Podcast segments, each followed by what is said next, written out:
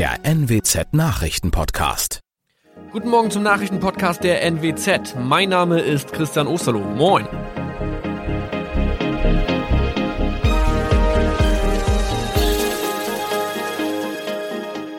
Und das sind unsere regionalen Nachrichten am Morgen. Die Grünen wollen Moorstraße in Oldenburg umbenennen. Viereinhalb Jahre Gefängnis für Falschgoldhandel. Und Landkreis Kloppenburg meldet ersten Omikron-Fall. Der Name Moorstraße könnte laut den Oldenburger Grünen rassistisch aufgefasst werden. Deshalb fordern diese eine Umbenennung. Die Straße wurde allerdings nach Hermann Moor benannt, einem der ersten Siedler in der Gegend. Um Missverständnisse auszuschließen, beantragen die Grünen eine Änderung in Hermann Moor Straße. Dann müssten alle Anwohner ihre neue Adresse in ihren Pässen angleichen. Außerdem müssten Polizei, Feuerwehr, Rettungsdienste und Anbieter von Navigationssystemen informiert werden. Die Stadtverwaltung schlug vor, ein Zusatzschild mit Informationen zur Person Hermann Mohr anzubringen. So könne man alle Irritationen beseitigen. Tobias G. musste wegen dem Verkauf von Falschgold am Mittwoch vor das Landgericht Oldenburg. Nachdem der Schortenser bereits im Mai zu einer Freiheitsstrafe von mehr als drei Jahren in Jever verurteilt wurde, betrieb er seinen Handel auf eBay Kleinanzeigen weiter. Das wog bei der Verhandlung schwer auf. Der 27-Jährige schrieb in die Inseratsüberschrift das Wort plated, was so viel bedeutet wie überzogene und nur vergoldete Ware. Da im weiteren Anzeigentext aber die Rede von einem Reinheitsgrad war und die abgebildeten Goldbarren eine Seriennummer trugen, handelt es sich hierbei um eine Täuschung. Tobias G. wurde zu viereinhalb Jahren Haft verurteilt. Ein weiterer Fall der neuen Omikron-Variante ist am Mittwoch im Nordwesten bekannt geworden. Der Kreis Kloppenburg bestätigt, dass eine Frau bei ihrer Rückreise aus Südafrika am Hamburger Flughafen positiv getestet wurde. Sie befindet sich weiterhin in Hamburg in Quarantäne. Da die Frau im Landkreis Kloppenburg lebt, sei auch das Gesundheitsamt Kloppenburg für diesen Fall zuständig. Zuvor gab es bereits bestätigte Omikron-Fälle in der Wesermarsch und im Kreis Leer. Das waren unsere Nachrichten aus der Region. Weitere aktuelle News aus dem Nordwesten finden Sie wie immer auf NWZ Online. Und Aktuelles aus Deutschland und der Welt hören Sie jetzt von unseren Kollegen aus Berlin. Vielen Dank und schönen guten Morgen. Ich bin Maja Däne und das sind heute unsere Themen aus Deutschland und der Welt. Neuer Corona-Plan. Das Kanzleramt will eine Verlängerung des Lockdowns bis zum 18. April. Urlaub auf der Insel. Die ersten Flüge von Deutschland nach Mallorca sind gestartet. Und Gewalt gegen Frauen. Die EU fordert die Türkei auf, dem internationalen Abkommen zum Schutz von Frauen wieder beizutreten. Wir starten diese Woche mal wieder mit einer neuen Runde der Bund-Länder-Beratungen zur Corona-Lage. Bundeskanzlerin Merkel und die Länderchefs werden sich ja heute wieder zusammenschalten und es sieht ganz so aus, als ob wir uns auf eine weitere Verlängerung des Lockdowns einstellen müssen, und zwar bis zum 18. April. Das steht zumindest in dem Beschlussentwurf aus dem Kanzleramt und der sieht nicht nur eine Verlängerung des Lockdowns vor, sondern möglicherweise auch nächtliche Ausgangsbeschränkungen für Landkreise mit mehr als 100 Corona-Neuinfektionen pro 100.000 Einwohner. Mein Kollege Jan-Henner Reitze hat sich die neuen Vorschläge mal näher angeschaut. Jan Henner, die Corona-Infektionszahlen steigen weiter an und irgendwie haben wir uns ja alle schon so ein bisschen darauf eingestellt, dass es wohl keine größeren Öffnungen und Lockerungen zu Ostern gibt. Aber nächtliche Ausgangssperren, das klingt ja dann doch ziemlich drastisch. Für einige Bundesländer sind nächtliche Ausgangssperren nichts Neues. Bayern oder Baden-Württemberg hatten das beispielsweise in besonders betroffenen Städten und Landkreisen schon. Und einige Länder haben sich für einen strikten Kurs ausgesprochen, zum Beispiel Hamburgs erster Bürgermeister Tschentscher. Andererseits, gerade in der Großstadt wie auch in Berlin, wo die Inzidenz gerade um die 100 herumschwankt, ist es praktisch nicht zu kontrollieren, dass nachts niemand ohne triftigen Grund rausgeht. Also es wird auch Einwände geben. Gucken wir mal auf die Schulen. Viele Schüler sind ja gerade erst wieder in ihre Klassen zurückgekehrt und jetzt will die Kanzlerin offenbar Schulen und Kitas wieder schließen, wenn die Inzidenz 100 übersteigt, richtig? Auf jeden Fall schlägt Merkel Alarm mit ihren Vorschlägen wieder einmal. Sie hält sich da an das, was Robert Koch Institut oder Mediziner sagen. Das RKI hatte ja schon vorgerechnet, dass wir um Ostern bei einer Inzidenz von 300 landen, wenn nicht gegengesteuert wird. Neuinfektionen im Moment werden ja gerade bei Kindern und Jugendlichen entdeckt. Dabei gibt es in Schulen und Kitas längst nicht genug Tests. Deshalb sieht Merkel keinen anderen Weg, als wieder dicht zu machen. Wie wahrscheinlich ist es denn, dass sich Merkel mit erneuten Schulschließungen durchsetzt? Bei dem Thema lassen sich die Länder ungern reinreden. Gerade CDU-Chef und NRW-Ministerpräsident Laschet hatte sich sehr fürs Offenhalten von Schulen eingesetzt. Für ihn wäre das eine Kehrtwende, wenn er da mitmacht. Da wird bestimmt hitzig diskutiert werden. Im Beschlussentwurf stehen die ganzen Punkte ja auch noch in Klammern, weil sie noch wackelig sind.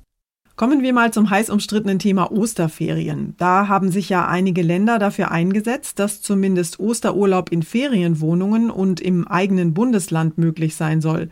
Wie steht die Kanzlerin denn dazu?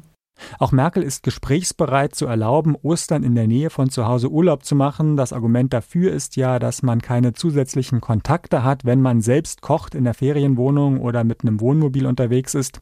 Merkel will aber an dem grundsätzlichen Appell festhalten, bitte zu Hause bleiben. Das sind ja alles ziemlich düstere Aussichten. Gibt es denn wenigstens irgendeinen kleinen Lichtblick? Doch da, wo die Infektionszahlen niedrig sind, soll probiert werden, begleitet von Tests zum Beispiel wieder Kino, Zuschauer im Fußballstadion oder Theaterbesuche zu ermöglichen, auch mit technischer Unterstützung, zum Beispiel bei der Erfassung der Teilnehmer per App. Da gab es am Wochenende ja auch schon erste Versuche in der dritten Liga beim Fußball in Rostock oder im Theater in Berlin. Na, dann warten wir mal gespannt ab, was heute bei den Beratungen am Ende rauskommt. Dankeschön, Jan Henner. Mit viel Vorfreude auf Sonne und Strand und ziemlich wenig schlechtem Gewissen sind die ersten Urlauber aus Deutschland auf Mallorca gelandet. Nach monatelanger Corona-Zwangspause ist die Ferieninsel ja jetzt wieder offen. Die Reisewarnung für die Balearen ist aufgehoben und eine Quarantänepflicht nach der Rückkehr fällt damit weg. Der Run auf die ersten Flüge war riesig und wir haben unsere Korrespondentin in Spanien, Julia Macher, mal gefragt, wie es denn momentan auf Mallorca so aussieht. Am Strand von Palma sieht man den einen oder anderen Urlauber langschlappen. Auch am Flughafen nimmt der Betrieb etwas zu. Aber insgesamt hält sich der Run auf Mallorca noch in Grenzen. Auf der ganzen Insel haben zurzeit 93 Hotels geöffnet. Die meisten Häuser sind zu 55 Prozent belegt. Nur die Fünf-Sterne-Hotels sind ganz ausgebucht und nicht überall wird den Deutschen der rote Teppich ausgerollt, denn während auf Mallorca die deutschen Urlauber landen, gelten für die Spanier weiter Reisebeschränkungen. Hier darf man seine Heimatregion auch über Ostern nur aus triftigen beruflichen oder gesundheitlichen Gründen verlassen und Urlaub auf der Insel gehört nicht dazu. Die Maskenaffäre, also die Geschäftemacherei mit Corona-Masken, hat die CDU und die CSU ja ziemlich ins Stolpern gebracht. Schlagzeilen über Unionspolitiker, die mit Lobbytätigkeiten Kasse machen, sind ein halbes Jahr vor der Bundestagswahl natürlich ziemlich fatal. Deshalb will CSU-Chef Söder jetzt die Regeln für Abgeordnete drastisch verschärfen. Bezahlte Interessensvertretung soll komplett untersagt werden. Alle CSU-Kandidaten sollen zudem künftig eine entsprechende Erklärung abgeben. Überprüfen soll den verschärften Verhaltenskodex eine eigens eingerichtete Kommission. Dies ist nicht ein zahnloser Tiger, sondern wird ein scharfes Schwert werden. Der CSU-Landtagsabgeordnete Sauter hat derweil seine Ämter abgegeben. Gegen ihn wird ermittelt, weil er für Maskendeals über eine Million Euro kassiert haben soll. Aus München, Tina Menzinger. Der Austritt der Türkei aus einem internationalen Abkommen zum Schutz von Frauen vor Gewalt hat große Empörung ausgelöst. Der Ausstieg bestärkt Mörder von Frauen, Belästiger und Vergewaltiger, schreibt die Organisation Frauenkoalition Türkei. Das internationale Abkommen war 2011 vom Europarat ausgearbeitet worden und die Unterzeichnerstaaten haben sich damals darin verpflichtet, Gewalt gegen Frauen zu bekämpfen. Der Austritt gefährde Schutz und Grundrechte von Frauen in der Türkei und sende eine gefährliche Botschaft an die ganze Welt, kritisiert der EU-Außenbeauftragte Borrell. Wir hoffen, dass die Türkei bald wieder gemeinsam mit der EU die Rechte von Frauen und Mädchen verteidigen wird, so Borrell. Sie seien ein fundamentales Element der Menschenrechte, des Friedens, der Sicherheit und der Gleichberechtigung im 21. Jahrhundert. Auch EU-Kommissionschefin von der Leyen betont auf Twitter, Frauen verdienen einen starken Rechtsrahmen, um sie zu schützen. Ich rufe alle Unterzeichner der Istanbul-Konvention auf, auf, sie zu ratifizieren. Aus Brüssel, Sarah Geiser-D. Unser Tipp des Tages heute für alle Wasserverbraucher. Wir waschen uns in diesen Zeiten ja öfter als sonst die Hände. Wir trinken Wasser aus Plastikflaschen, werfen einmal am Tag die Spülmaschine an und duschen ausgiebig, ohne großartig darüber nachzudenken. Heute am Weltwassertag rufen die Vereinten Nationen dazu auf, dass wir uns mal Gedanken machen über die Bedeutung und den Wert von Wasser.